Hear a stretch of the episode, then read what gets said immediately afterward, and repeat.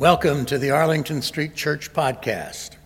Boston Sanctuary since seventeen twenty-nine, Arlington Street continues today as a gathering place for progressive people of faith in the Boston metropolitan area and beyond.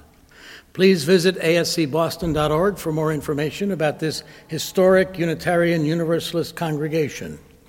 We're located at the corner of Arlington and Boylston Streets in downtown Boston, Massachusetts. Arlington Street Church, gathered in love and service for justice and peace. The beloved Baal Shem Tov was dying and sent for his disciples. I have acted as an intermediary for you, and now when I am gone, you must do this for yourselves. You know the place in the forest where I call to God? Stand there in that place and do the same. You know how to light the fire and how to say the prayer. Do all of these, and God will come. After the Baal Shem Tov died, the first generation did exactly as he had instructed, and God always came. But by the second generation, the people had forgotten how to light the fire in the way that the Baal Shem Tov had taught them. Nevertheless, they stood in the special place in the forest, and they said the prayer, and God came. By the third generation, the people had forgotten how to light the fire, and they had forgotten the place in the forest. But they spoke the prayer nevertheless, and God still came.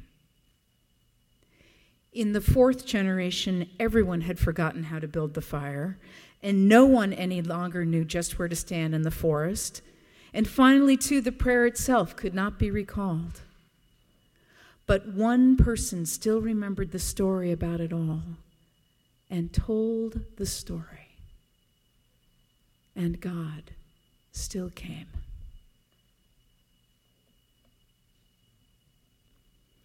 Stuart Firestein is professor and chair of the Department of Biological Sciences at Columbia University, where his highly popular course on ignorance invites working scientists to come to talk to students each week about what they don't know. This is an excerpt from his very recent book, Ignorance: How It Drives Science. He says, "It is very difficult to find a black cat in a dark room," warns an old proverb, "especially when there is no cat." I know that this view of the scientific process, feeling around in dark rooms, bumbling into unidentifiable things, looking for barely perceptible phantoms, is contrary to that held by many people," writes Stuart Firestein. "When most people think of science, I suspect they imagine a club tied together by its golden rule, the scientific method, science with a capital S. That's all very nice, but I'm afraid it's mostly a tale. Let me tell you my somewhat different perspective. It's not facts and rules. It's black cats in dark rooms." If that sounds depressing, perhaps some bleak Beckett-like scenario of existential endlessness, it's not. In fact, it's somehow exhilarating. Knowledge is a big subject. Ignorance is bigger. And he concludes, it is more interesting. Comedian Kate Clinton bemoans the demise of the dinner party. There are many theories about why dinner parties have become less and less popular, starting with our society's addiction to busyness, but Kate blames it on Google. Dinner parties, she says, have become boring. It used to be someone would raise a topic and you'd go at it trying to piece together the history or the facts, arguing a little maybe about what happened and then what happened, but now, she says, someone raises a topic and everyone pulls out their smartphone. The one with the fastest network wins and reads aloud, proclaiming the word according to Wikipedia. There's a grunt of assent around the table, and the deadly party falls silent again until another topic is raised and the whole process repeats itself. In the face of just the facts, we have become lazy about meaning-making. And we long, this is not new, we long for the surety of knowing. We wonder about who we are before we are born, and more, we want to know what happens after we die.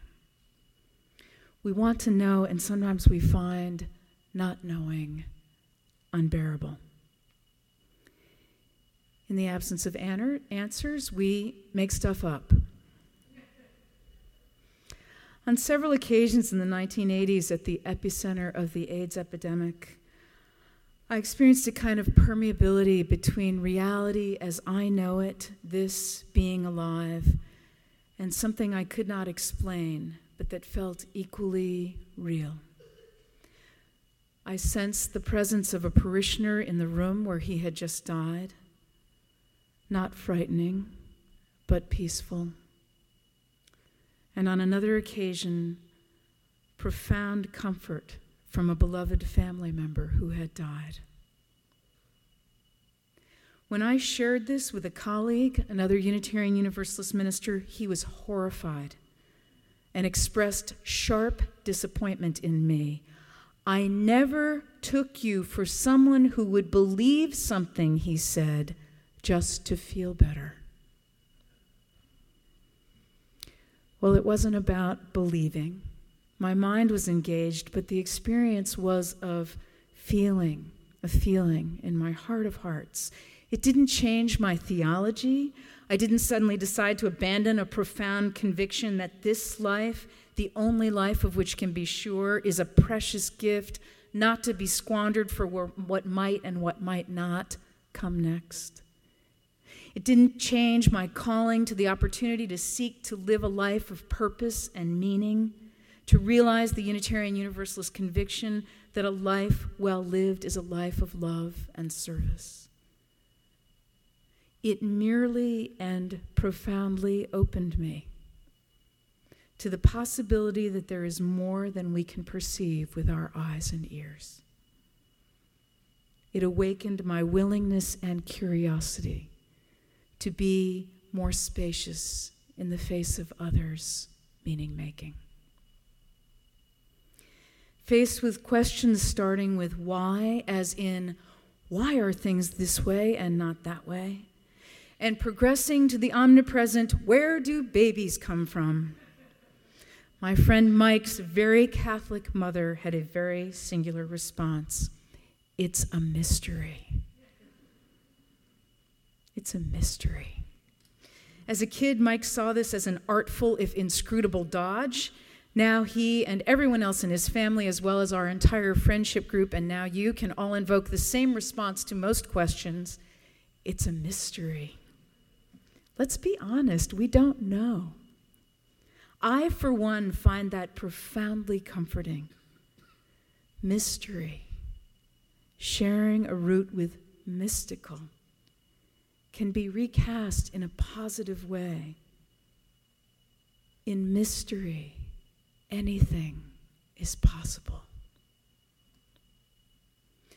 Zen Master Shunryu Suzuki's classic book, Zen Mind, Beginner's Mind, opens with a passage that students of Zen Buddhism can repeat by heart.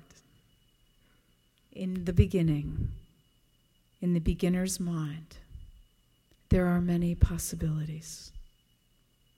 In the expert's mind, there are few. The Japanese actually have a word for beginner's mind. The word is shoshin, meaning a mind that is emptied of discrimination and judgment, a spacious, boundless mind, open to everything, ready for anything. This is the secret of Zen practice. This is also the real secret of the arts, says Suzuki Roshi. Always be a beginner. In the end and in the beginning, the willingness to live without surety, to live with our hearts against the world, to live with a beginner's mind, to live don't know, is a spiritual practice. Here are some verses from country singer Iris DeMent's Let the Mystery Be. Everybody's wondering what and where they all come from. Everybody's worrying about where they're going to go when the whole thing's done. But no one knows for certain, and it's all the same to me. I think I'll just let the mystery be. Some say once you're gone, you're gone forever, and some say you're going to come back. Some say you rest in the arms of the Savior if in sinful ways you lack. Some say they're coming back in a garden, bunch of carrots and little sweet peas. I think I'll just let the mystery be. Some say they're going to a place called glory, and I ain't saying that ain't a fact, but I've heard that I'm on the road to purgatory, and I don't like the sound of that. Well, I believe in love, and I live my life accordingly. I choose to let the mystery be. Beloved spiritual companions, life is black cats in dark rooms. Knowledge is a big subject, but ignorance is bigger and more interesting. It can be exhilarating. Let's put down our smartphones, look around the table at one another, and seek the willingness to engage life without surety, life on life's terms. May we be willing and curious and spacious. May we choose to live well, choose a life of love and service. May we always be beginners. When everyone had forgotten how to build the fire, and no one knew just where in the forest to stand. And when the prayer itself could no longer be recalled, but one person still told the story of God coming. God still came. Let's let the mystery